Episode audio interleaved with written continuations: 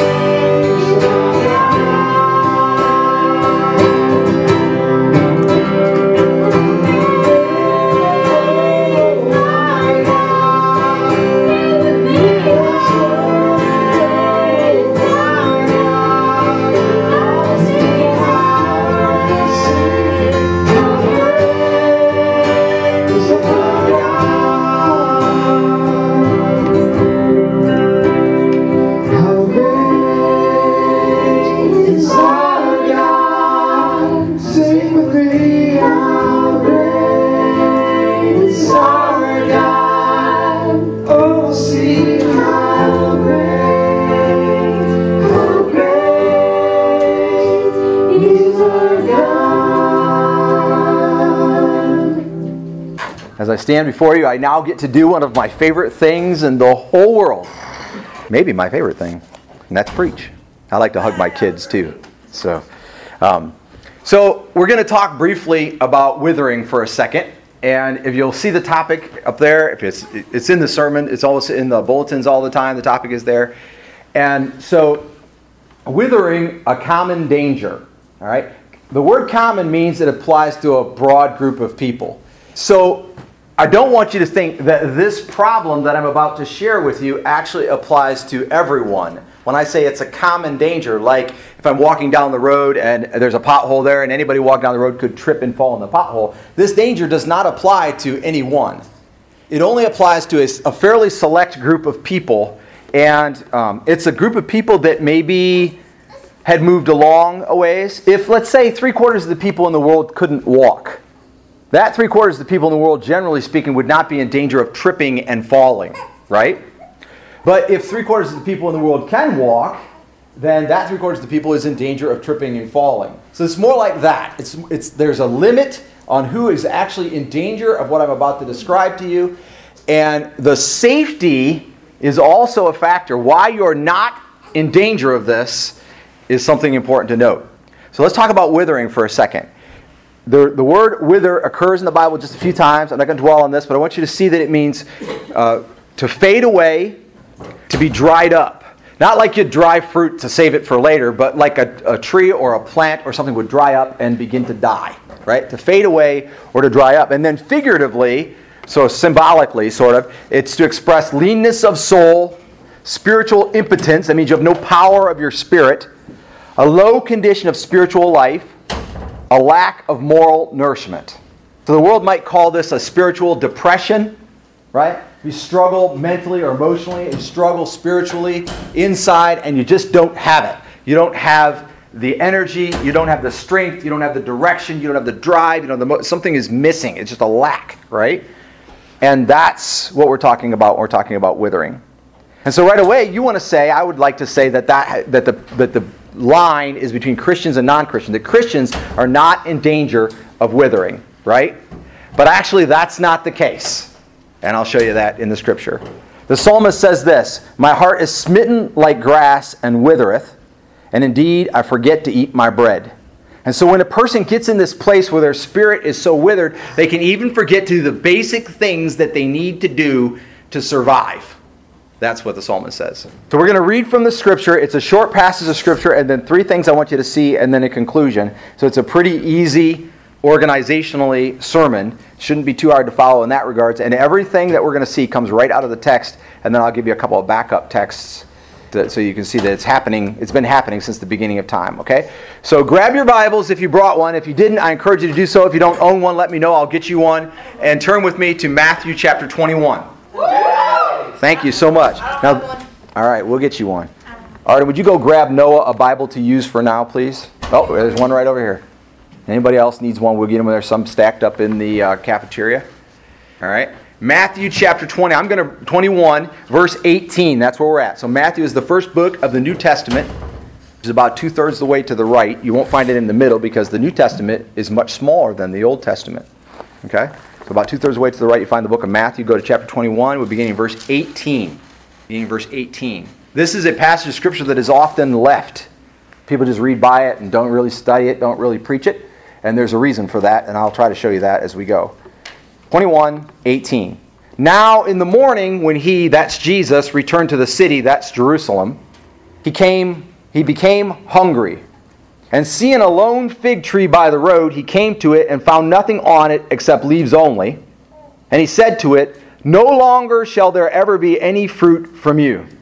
So he says to the tree, Tree, you will no longer produce any fruit, ever. tree's just sitting there, growing its leaves, no figs, and Jesus curses it. And at once the fig tree, here's our word, withered. At once the fig tree withered. And seeing this, the disciples marveled. They were surprised, like, what the heck? Saying, How did the fig tree wither at once? How did the fig tree wither at once, immediately, right away? And Jesus answered and said to them, Truly I say to you, if you have faith and do not doubt, you shall not only do what was done to the fig tree, but even if you say to this mountain, Be taken up and cast into the sea, it shall happen. And all things you ask in prayer, believing, you shall receive. Now, the last couple of verses there, starting at about the part where it says, Even if you say to this mountain, Be taken up and cast into the sea, it shall happen. And all things you ask in prayer, believing, you shall receive. We love. It's so often talked about. Sermons are preached out of that and out of another passage that says exactly the same thing. And we talk about how if we just pray, believing, we can have anything we want. And that's pretty good stuff. But notice this is Jesus' explanation when the question is asked, How did the fig tree wither at once? And he says, Truly I say unto you, this is really important, listen carefully. If you have faith and do not doubt, you shall not only do what was done to the fig tree, but even if you say to this mountain, Be taken up and cast into the sea, it shall happen. And all things you ask in prayer, believing, you shall receive. First of all, I want you to see in this text that the, the, the reason that we don't think about it, the reason that we don't like this picture, the reason that we don't accept withering as, an, as a real thing, and we wonder why the tree died so quickly, why they were asking, is because we are used to things dying gradually. Every day, our bodies are dying. Every day, the cells of your liver are dying off and they're coming back again. New cells. Cells split, form new cells, old cells die off you will not have a single cell in your body, probably, when you die that you began with. Come, they live a while, they die off, new ones are produced to replace them. And by the way, when the new ones are re- reduced to pr- replace them, and the new cells that are re- reproduced are not able to be the kind of cell they're supposed to be, that's called cancer. So when your liver cells produce cells that cannot be liver cells, you have liver cancer. When your bicep produces bicep cells that can't be biceps, you have bicep cancer. And you say, that's not even a thing. Actually, Steve Long, our association missionary, had that. If you'd ever notice, his arm's like one third the size because he had to, in high school, he got it. And he had to have most of his arm cut off. So that's how that happens. We are dying ourselves very gradually as we sit here and being replenished. And when the dying exceeds the replenishment, that's called old age. Okay? So we are used to dying gradually. Also, we see everything dying gradually. If you don't water the plant in your house, how long will it take to die? A few days, two Yeah, it days? depends if it's in the summer. For sure, that's right. Some would make it go a lot faster, wouldn't it? Dark, Yep. So that's gradually, right? You didn't just not water it and then, man, it died. They were watching the tree. While they were watching the tree, it's dying. It's so rapidly withering that it's almost dead. And they're saying, why so fast? Because they are used to seeing dying happening gradually. In fact, we are so used to seeing dying happening gradually that we are stunned when it happens fast. When something happens that feels like death, or a family member dies too young, or somebody you hear about uh, an artist who overdosed in their 30s or whatever, what do we say? We say, can't believe that happened. They're, they're so young. They're too young to die. We, we had a family member die of major health conditions in their uh, late 40s, early 50s. We're like, man, that's too young. That's too young to die. Because we're used to it happening gradually. But how many, what percentage of people actually live to be to their old age? And I don't know that I know those statistics. What I'm saying is death happens much more rapidly than we expect, and we are used to thinking it's going to happen very slowly, that everything is dying gradually. And I submit to you that this is somehow comforting. Because if we were faced with the fact, if the delusion was removed, to realize that we literally could die today, then we would be terrified at what happens next. Even the Christians in the room would risk being terrified knowing that we are not living for the Lord as well we should. Now, because we know the truth about Jesus, we say, well, we're going to die in an hour. We would immediately, I hope, repent and turn to the Lord with our whole heart and be forgiven of everything, and so no reason to be terrified. But so many people, if they would realize, hey, they would die in a few minutes or an hour or in a week, they would totally change everything that they're doing. If you ask the average person, would I would you go to work tomorrow if you knew you were going to die the next day? Guess what they're going to say? Nope, no. Probably not. Unless they are so invested in their job and they know they're doing something that's really valuable or whatever, or they're doing it for the Lord, they, they would say, well, I don't think I'm going to go to work tomorrow. If I know for sure I'm going to die the next day, why would I go to work? I'll do things with my family and I'll hug my kids and I'll, I'll do art. I'll, I'll, do, I'll create something. I'll do something that makes my life worthwhile if I know I'm going to die in a couple days. And so I think God allows this delusion, and He did the same for the disciples. And so understand that these are men who are no different than you. They're used to seeing things die gradually. And suddenly, when Jesus said, You will no longer produce any fruit, the tree does not die gradually. The second thing I want you to see in there is that the power of God, Jesus said, the power of God is not limited, and that shouldn't come as any surprise. He created the universe and could destroy it again if he chose to. Nor is the power of God limited in investment. The power of God can, in its totality, be put into people. And that's a challenge. That's a problem for us because we see things happening that we don't like and we want them stopped. We're like, well, if I don't want that, the power of God in me should be able to stop that. Why does it seem that the power of God is limited? Well, Jesus tells us that too in the text. He says it's about faith without doubting. And before we're done, I'll tell you, I'll show you exactly what faith without doubting looks like. And you could say, well, I believed that I would not have that. I believed that that thing would happen that I wanted, and it didn't happen. I prayed, I said, God, please give me that. And God didn't give it to me. And I believed and didn't doubt. And though I believed and didn't doubt, what I prayed for didn't happen. And when you look now at what Jesus is defining praying, believing without doubting, then you can ask yourself again is that really true? Why does it seem that the power of God is limited in its investment in people when Jesus says it is not? Now, how many people need a mountain cast into the sea? Probably nobody, right? If a mountain were about to fall on you'd be like, no, Lord, don't let the mountain fall on me. Let it be cast into the sea instead. That might be a useful time for that, right? But generally speaking, you don't need that. On the other hand, there are people who need healed. There are people whose relationships need healed. And those are big mountains, emotionally, spiritually, and mentally. And sometimes those things happen. Stella Tom- Thomas, who worked at the life station before we got there and a little while after we got there. She had 13 spots of cancer in her torso. 13 spots appeared in her torso. They scheduled biopsies because they did the PET scan. Judy's very familiar with that. They did the PET scans and they found the exact location of where all of them were and they went to do biopsies. They're going to poke them all and find out are they malignant or are they benign. And the day they went to go and do it, she had come the day before and we, she and I had stood in the on the doorway between the kitchen and the sanctuary there, and we had prayed and bawled, cried about her cancer, and we begged God to heal it. And she had asked her church to pray, and we'd prayed in the services, and she had testified that she was trusting in the Lord. And when all of that happened, she went to go do the biopsies the next day, and guess what happened? No cancer. All 13 spots had disappeared. Who needs 13 spots of cancer disappearing out of their body?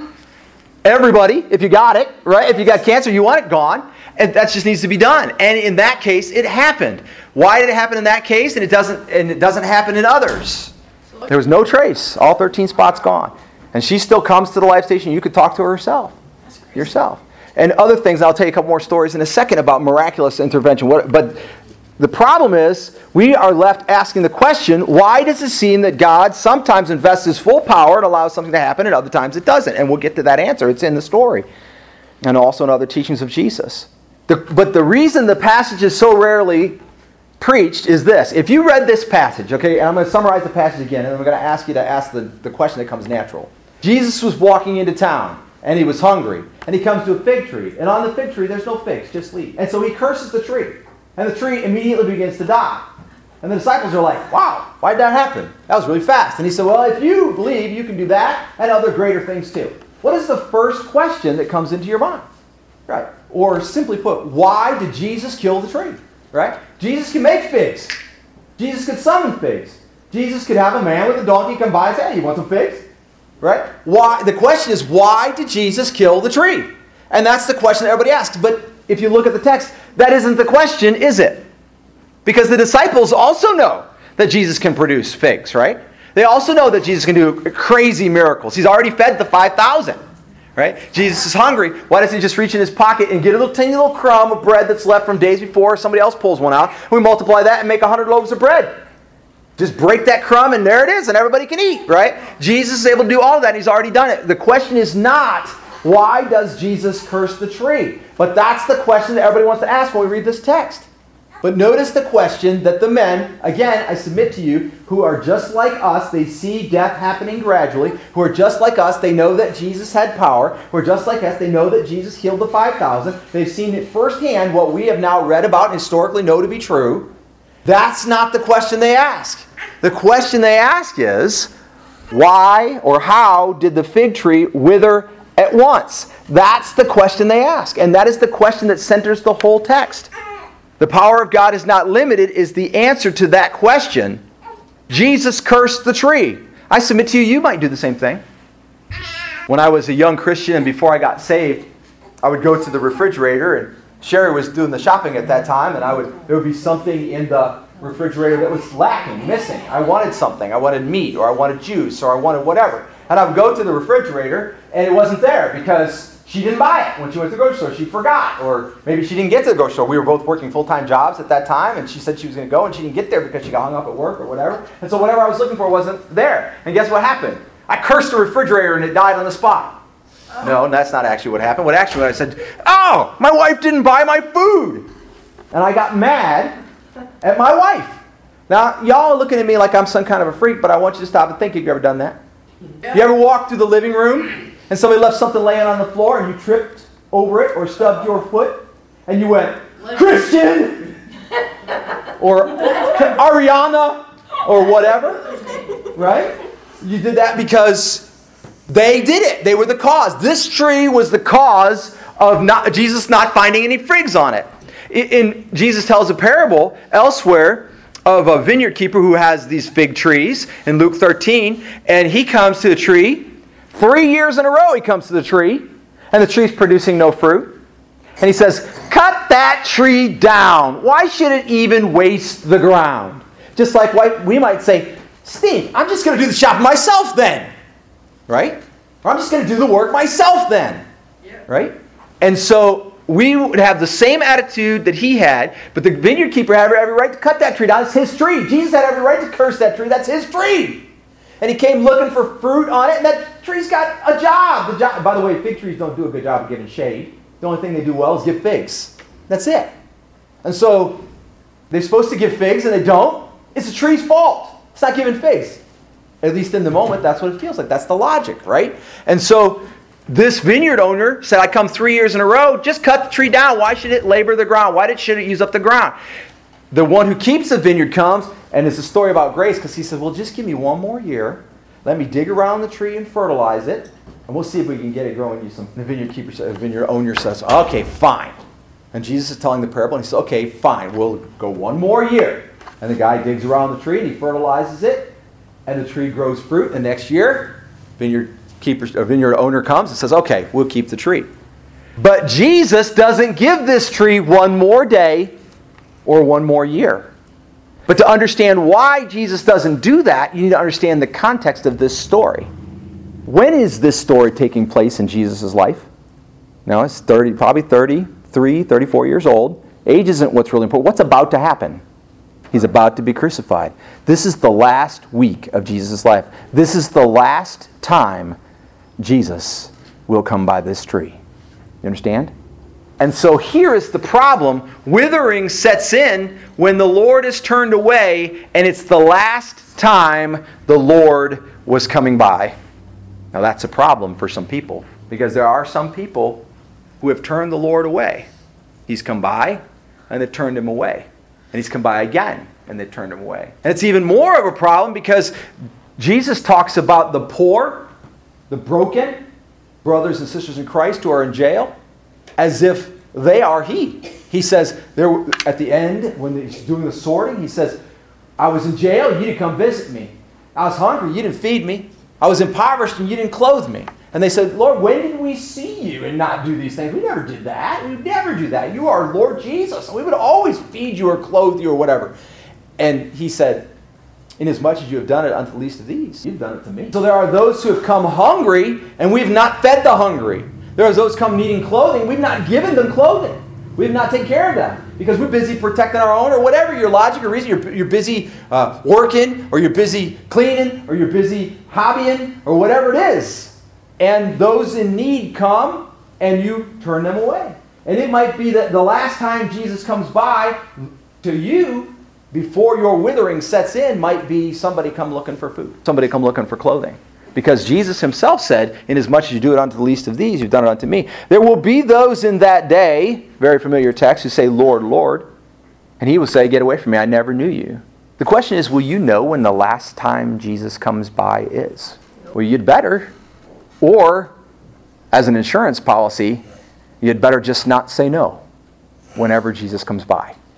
And that's a little hard because there's a lot of poor in the world, and you will have them with you always. But if a man comes hungry to you, you feed him. Doesn't mean you got to take care of all of his life's problems or whatever, but you feed him because it could be Jesus or repre- it is representative of Jesus either way. You will be surprised at how rapidly you wither. Notice the, the marveled, that word marveled of the disciples. You'll be surprised at how rapidly you wither after the last time you say no to Jesus. The last time he's coming and you say no, you will be surprised at how rapidly you wither. The power of God is not limited, nor is it limited in its investment. Those withering may be after the last time the Lord was stopping by. The power of God is not limited, nor is it limited in its investment. Those withering may be standing in opposition to the Lord. In 1 Kings chapter 13, there is a king, and he stands up in front of the prophet of the Lord, and he says, No. And as soon as he puts his hand out, his hand and his arm wither, and he can barely take it back because his, his hand and his arm are withered. And he says to the prophet, He says, Please beg God for me that he will heal my arm. And he repents and turns to God. And the prophet prays, and the arm is healed. Noticed it was that thing that was stuck out against God that withered. And so sometimes we stick out our finances against God and we say, No, I'm okay, and my sustenance is in my good job or it's in my money. And we refuse to tithe or to give or to use a spending plan or to honor God with our finances. We stick our finances out about God against God, and then our finances wither. Sometimes we stick our health out against God. I'm too busy. I'm going to the gym. I'm playing games. I'm playing sports. I'm having fun, whatever it is. and we stick that out against God. And the next thing you know, your health withers because you stuck that out against God. It's whatever you put out against God. You're okay. I'm okay. That's all it takes to say, I'm okay. And pretty soon your okayness withers because you stuck that out against God. But notice, this was just an arm that represented disobedience to the Lord, and it was healed on appeal. This king knew enough to repent and turn back and say, I repent, and turn back to the Lord, and his arm was healed. Anybody remember the story of Uzziah? We studied Hosea pretty at length a few months back. Uzziah was a king of Israel. He decided he was going to burn incense at the altar, right? And he went up and he said, I'm going to burn incense. And what did the priest say? No, bad idea. That's not your job. And he said, I don't care. I've done everything else. I'm going to burn incense at the altar. And what happened? He got Yep, go ahead. Leprosy. Leprosy, on, his forehead. on his forehead. Immediately. And then what didn't happen? He didn't repent. He didn't appeal. And what was the rest of his life like?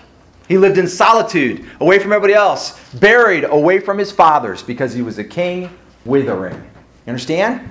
And so, what you put out against the Lord, the person that's withering, may be withering because they are in disobedience to God. And they would be healed on appeal. This is less than a few days from Peter and Judas betraying God, betraying Jesus. That's right, I said Peter and Judas betraying Jesus.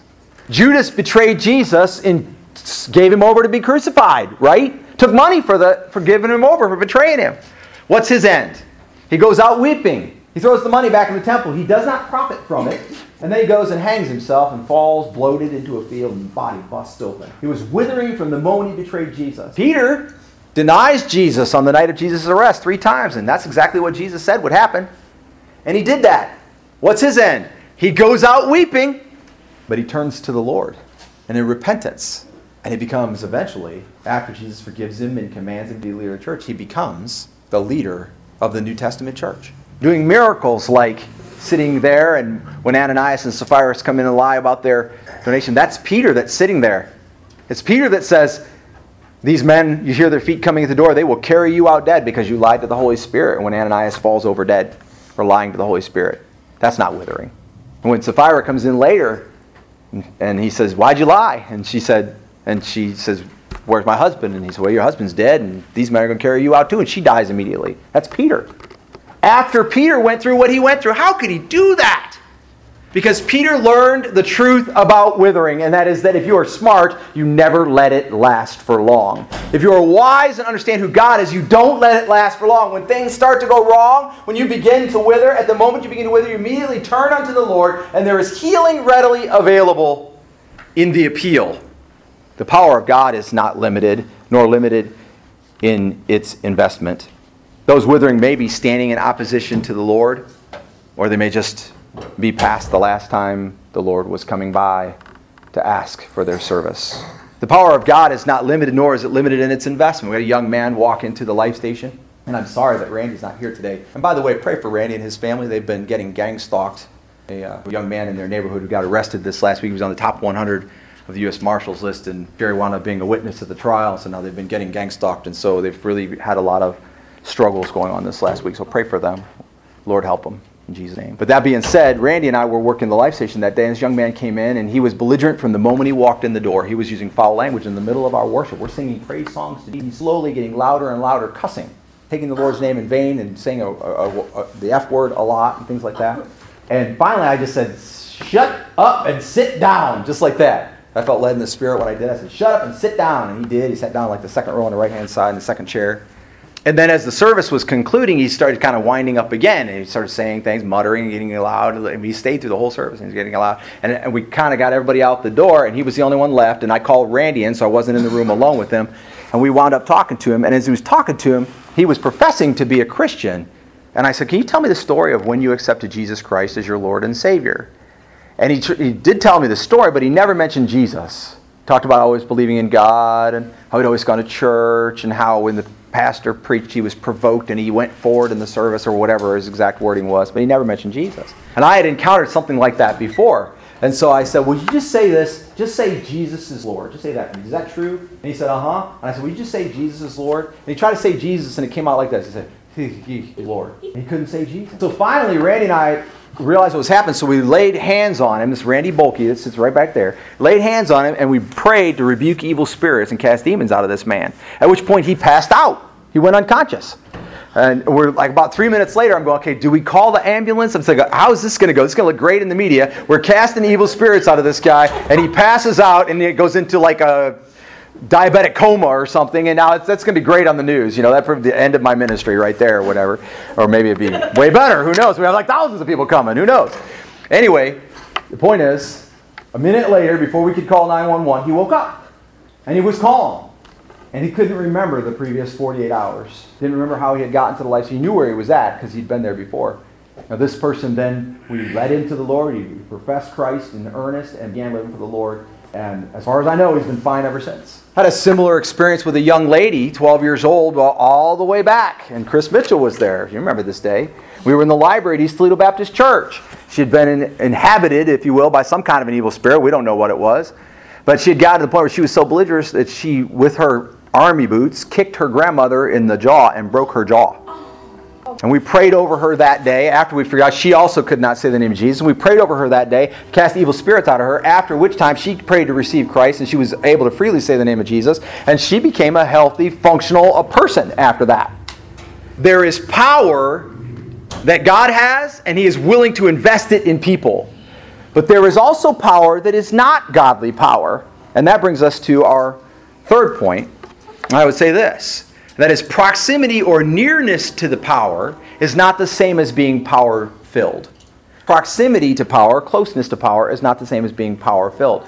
Think for just a moment about the parable of the soils, right? The farmer's going out to sow the seed. He drops seed along the way in three places and then finally gets some in the field. Probably, apparently, not a very good farmer. He's got a big hole in his bag or whatever. But either way, three, three places along the way. So, all along the way, they're encountering the seed. And Jesus would later say that the seed is the Word of God, it's the truth about Jesus. And so, all along the way, they're encountering. They're encountering it they're close, they're in proximity to it, but only the last soil experiences the power of God and produces fruit abundantly. So being close or being in proximity to power is not the same thing as having power. The disciples did not have the power to rebuke a tree and see it wither immediately. But they knew that Jesus did. They were in close and proximity to Jesus. Knowing the man Jesus may not even be the same as being known by the man Jesus. In Matthew 7, they will cry, Lord, Lord, we prophesy in your name, we healed in your name. Jesus doesn't say, You didn't do it in my name. He said, Lord, Lord, we prophesied in your name, we healed in your name. How can you say that? And he says, he does not correct them and say that they didn't do it in his name. And he doesn't correct them and say that they didn't heal. And he doesn't correct them and doesn't and say that they didn't prophesy. He just says, Get away from me. I never knew you. So they're walking the earth doing powerful things in his name, a name that they know, but they don't have a relationship with him personally. Having met someone, having heard someone, or having spent some time with someone is not the same as knowing that person. When I was roughly 10, 11 years old, when my brother was in the choir in high school, and he got named to the all state choir at uh, um, State Fair in Columbus. There were like 500 teenagers in this choir, and they all went down there to sing, and it was phenomenal. Total a cappella, 500 person choir, teenagers. It was phenomenal. But what was neat was while they were there, Barbara Streisand was there going to do their concert there that night. And my mom was a huge fan of Barbara Streisand. We knew who she was because my mom would play her music and stuff like that. And everybody, 500 people in the choir, all got the opportunity to go and meet Barbara Streisand if they wanted to. They said, she's going to be at the gate, and only the choir can go at this time, and you can go and meet her if they want. And like four people out of 500 went. I guess she wasn't all that popular amongst the teenagers. In any case, one of those four people was my brother. And they stood at the gate, and they talked for like 15, 20 minutes. These four teenagers and Barbara Streisand. And they talked about favorite foods, and they talked about favorite shows, and what kind of music they like, and they sang together. They sang some, some of her songs that she would taught them a little of the words, and they sang together, a cappella, standing at the gate at the Ohio State Fair, right? After 15 minutes. Well, 15, 20 minutes, they, they parted and went separate ways. And then we got together with my brother for lunch, and my brother told my mother that he had the opportunity to meet Barbara Streisand. And she'd been pushing my dad really hard to go to the concert that night, and we were planning on going back home before then, but she'd been pushing to go to the concert. My brother says, Well, I can introduce you. I just met her. I mean, I met her. I talked to her like, I'm sure she knows who I am, and I know where she's going to be. And she said, Hey, stop by and see me anytime, whatever. I, I can introduce you. So my mom's like, yes, yes, yes. And so we make this big trek across Ohio State Fair, like half a mile. And as we're walking across the fairgrounds, about halfway there, my brother's like thinking kind of, he looked nervous. I said, what's going on? To remember me. I said, what do you mean? I mean, you just talked to her like an hour ago, right? And he's like, yeah, I started thinking, what is he lying? And he said, well, I don't know. I mean, we talked for quite a while, but she's a star. You know, she's a big person. I'm a little person. Is she even going to remember me? I could walk up to her and say, hey, Barbara. you know, and and as we got closer and closer, he started thinking, I don't think I'm qualified to introduce mom to Barbara Streisand. And we were right there. We were about 100 yards away from where we were going to meet up with her. And my brother said, Mom, I just can't do it. I submit to you that you can be in the presence of Jesus. You can talk to Jesus, and Jesus can talk to you. You could even walk with Jesus for a short time. You could hang out with believers for your whole life. Hang on. You could miraculously heal the sick. You could miraculously prophesy the future and arrive at the day of judgment, and Jesus could say, Get away from me. I never knew you. Now, let me ask you this question Where do you get your power from? As I look around this room, I'm being just plain and frank. Everybody in this room has a lot of power. You say, wow, I don't know, feel powerful, but you do. You got out of bed this morning, you got yourself dressed. A lot of people can't do that. You came to church, you chose to be here, or you chose to come with your family, or you chose to come with your friends, or whatever, but you chose to be here. You're here because you want to be here. You may not be as focused as you should be, or you may not be thinking about what the sermon's about or what, what the word's about, but you're here. You exercised power to get here. And others of you have raised children, you've worked jobs, you've passed tests. You've done things. You've hurt people. Maybe you punched them in the face. Maybe you said nasty things. Or you have power. The people in this room have power. I'm asking you, where do you get your power from? God. That's where it's supposed to come from, right? But even that's not that simple because this is why. I want to ask you, are you powerful simply because you are created in the image of the Lord? Are you powerful simply because God created you powerful? The ability to improve or ruin someone else's life is inherent in human beings this way. You can break their heart, you can mess with their head, you can crush their spirit because you were created in the image of God. You can bring about something like withering in another person because you were created in the image of God. Where do you get your power from? I submit to you that if a, a being being X came and they were going to sort the universe. They're bigger than God. Somehow, nothing like is bigger than God. I understand that. But if there was, speaking hypothetically, if there was, and they were going to sort the entire universe, that they would put God and human beings in the same pile. Because we are created in the image of God, right? And so we look like God. We have power like God. So we would be like God. And that's, in fact, that's what they said in the Garden of Eden.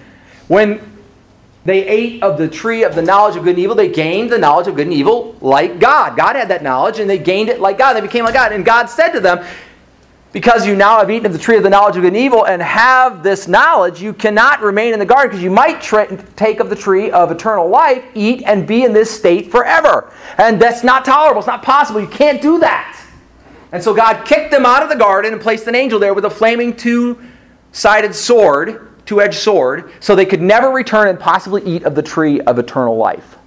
You may be exercising power that is power you have simply because you are created in the image of God and know the difference between good and evil.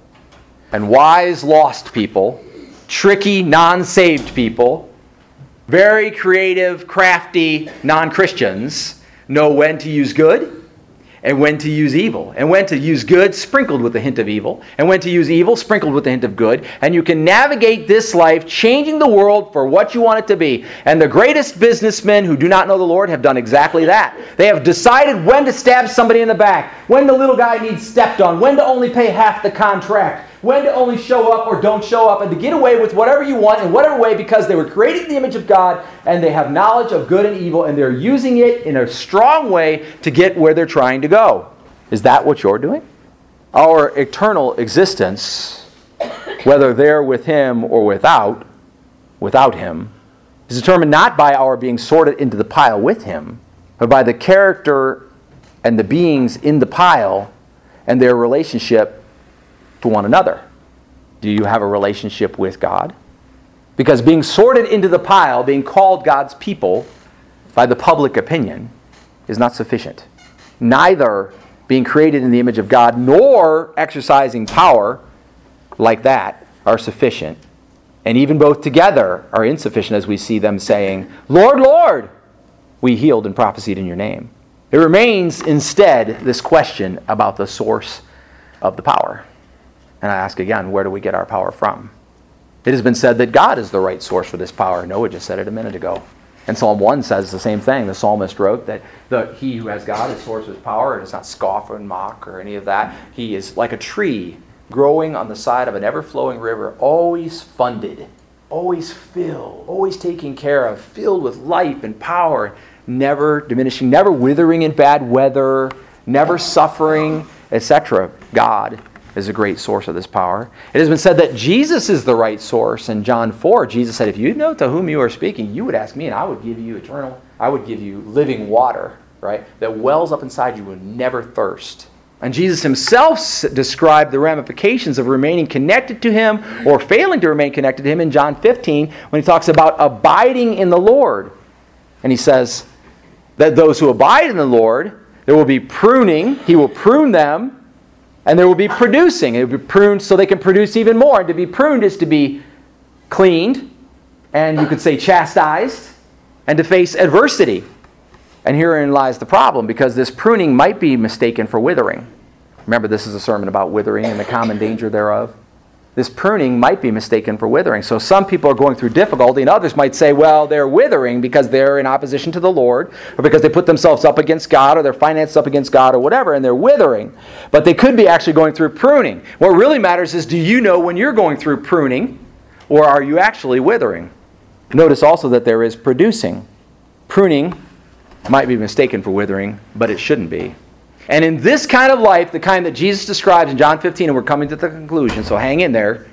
In this kind of life that Jesus describes in John 15, where you're connected to the right source, determined to re- remain connected to the right source, where you're producing, so you're doing what it is that God would have you to be doing. You're putting out there an output according to what God has invested in you. You're determined to continue producing no matter what happens God honoring fruit.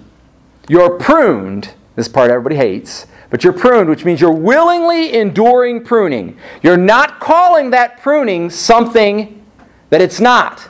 So you're not saying that the enemy is punishing me when it's actually God pruning you.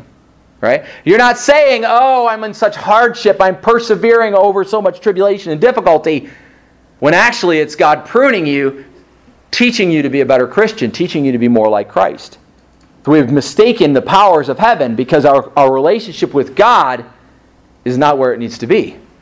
Or growing bitter over pruning's presence in your life. How many people have experienced, if you're a follower of the Lord Jesus Christ and you are still walking with the Lord and you're facing pruning, one thing that people will do is they will begin to pull away in the face of difficulty, the first thing people do on Sunday morning, oh, really, I've had a really hard week. I'm tired. I'm struggling, man. My psychology's all messed up. My head's hurting. I can't. I don't feel like I have power. What's the first thing we do? I'm not going to go to church today. What's the last thing we should ever think about doing? I'm not going to go to church today. Except that if that's what you do in that case, then maybe the power you're exercising is actually coming from the wrong source. Because if the power were coming from the right source, then you would be going, I'm going to God. And when things are difficult, you're going, I'm going to God. Instead, we're going, I'm going to I'm to take it easy. I'm going to lay back until God gets done with this. In this kind of life, connected to the right source, determined to remain connected to the right source, producing, determined to continue producing God honoring fruit, pruned, willing, willingly enduring, not calling it something that it's not or growing bitter over it. In that kind of life, the power of God is not limited, nor is it limited in its investment. You see the problem? Because there's a lot of things that people are doing that are stopping the power of God from being invested. God prunes me, I get ticked off. Or I moan, or I cry, or I call people and whine to them about how things are happening. And typically, it's not, I'm not whining God's pruning me, I'm whining it's something else. I'm under attack. Right? The enemy hates me and he's trying to take my salvation away or something like that. We're all about complaining rather than about saying, God will get the glory through this trial. We're all about saying, but I believed, I had faith, and I prayed, and God didn't do it. And therefore, God is in the wrong. God is never in the wrong. We pray, Lord, heal this person if it should be your will. Stop it. Are you seriously trying to tell me that the God of heaven wants somebody to be sick? Wants somebody to be dying in their health or struggling psychologically or mentally or emotionally? No. There is no time that God ever wants that to be true.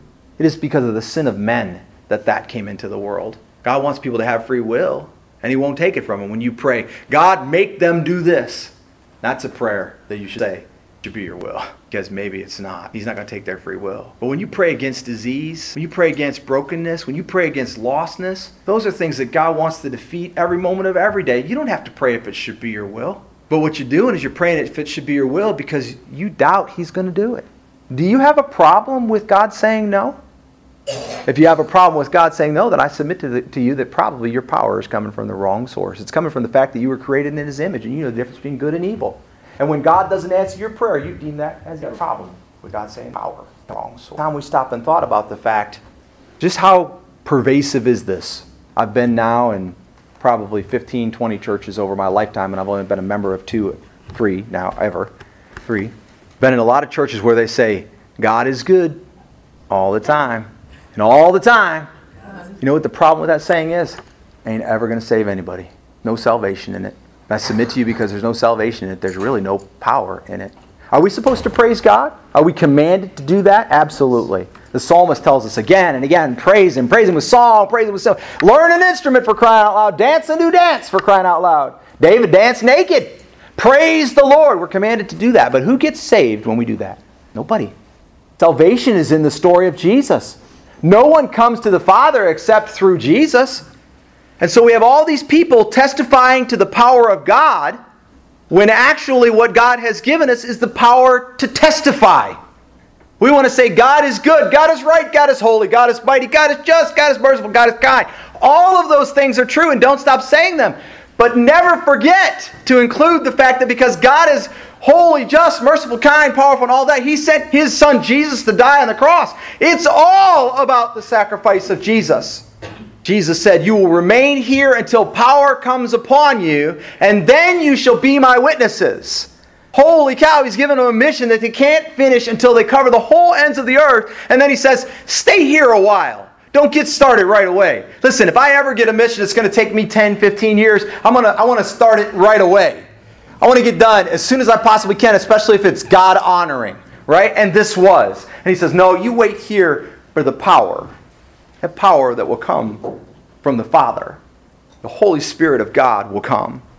We love to say God is good and able. We are commanded to praise Him.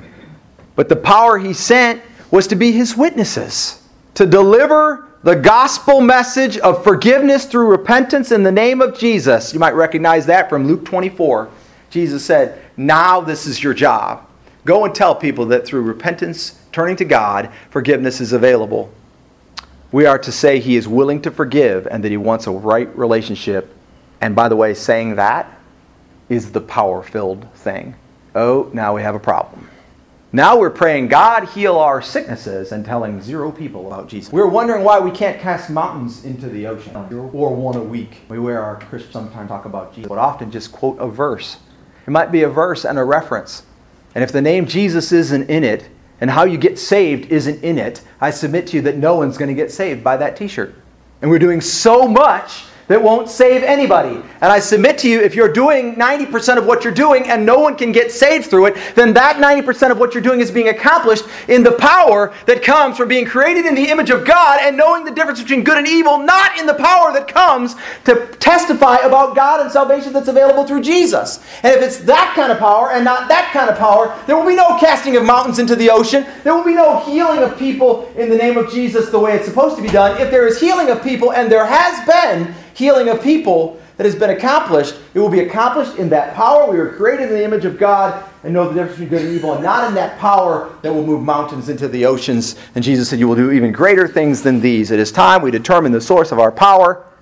And I submit to you don't fix it, don't break it, don't move it, don't touch it unless you're sharing the name of Jesus while you do it.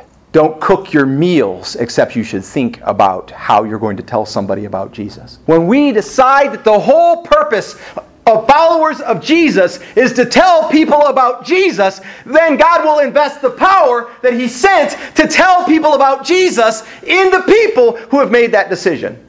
And we have not done so. Now, is there anything wrong with being a family of God?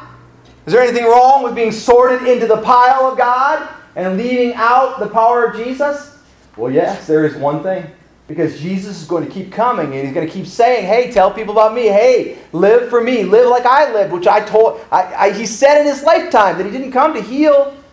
He didn't come to prophecy. He came to tell people about salvation available. The kingdom of God is near. That was his message. Repent, turn to God again, for the kingdom of God is at hand. And he said, I have come to preach the gospel to anyone who will listen. That's what Jesus said he came for. And if that's what he came for, and that's what we're supposed to be like when we get being like that, that's when that kind of power will be invested in us. That's when the power to pray. And I submit to you, there are people who have gone the whole world over and done good works. They've fed the poor. They may have died because they give their food away. Whatever their works were, if they were not sharing the name of Jesus every step of the way, that repentance of sins, repentance toward God, could now equal forgiveness of sins because of the sacrifice that Jesus paid, if they were not doing that, then the power in which they were doing it was just the power that they were created in the image of God and knew the difference between good and evil, not the power that Jesus is talking about that is unlimited and unlimited in its investment. There are those who have another source and they can say, God is good. Just the same as we can celebrate Mothers on Mother's Day when we should do it all year round, and Fathers on Father's Day when we should do it all year round. We can celebrate God all year round because God is greater, and because God is greater, He is good. And all of that is true, but it isn't the truth. Those who have Him as source, who receive their power directly from God the Father in the form of the Holy Spirit through Jesus the Son, will teach and preach the gospel of Jesus. They will surprise the world they will surprise the church because there's an awful lot of churches praising God and not sharing. And the thing is, it's withering, a common danger.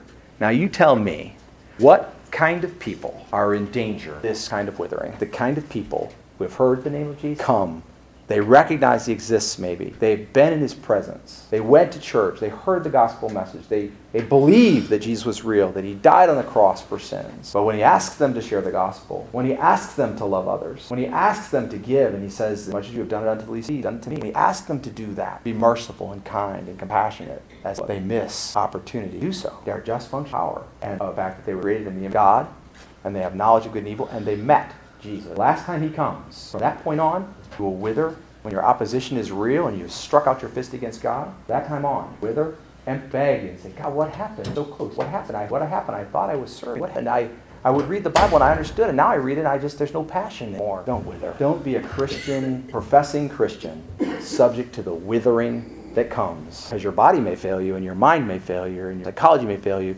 and yet you may still be here. You could be a lot worse off than dead and in heaven, physically alive on the earth and withering. God help us.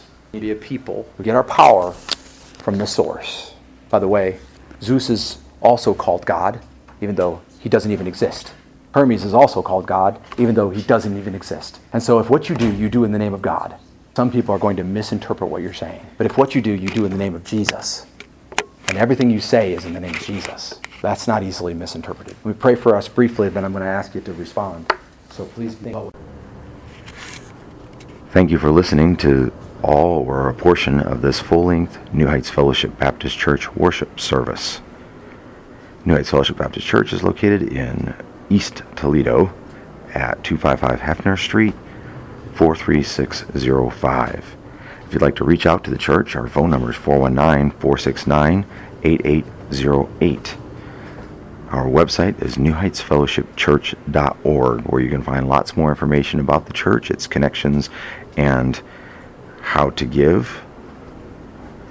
You may you can mail uh, information to the church at the address 255 Hefner 43605. You can also give to the ministry in some way if you wish by texting GIVE GIVE to 419 419 0095. If you'd simply like more information and updates about the ministry, you may text INFO to that same phone number, 419 419 0095. If you'd like to partner with the ministry in some way other than financial, you may text P A R T N E R, the word partner, to 419 419 0095.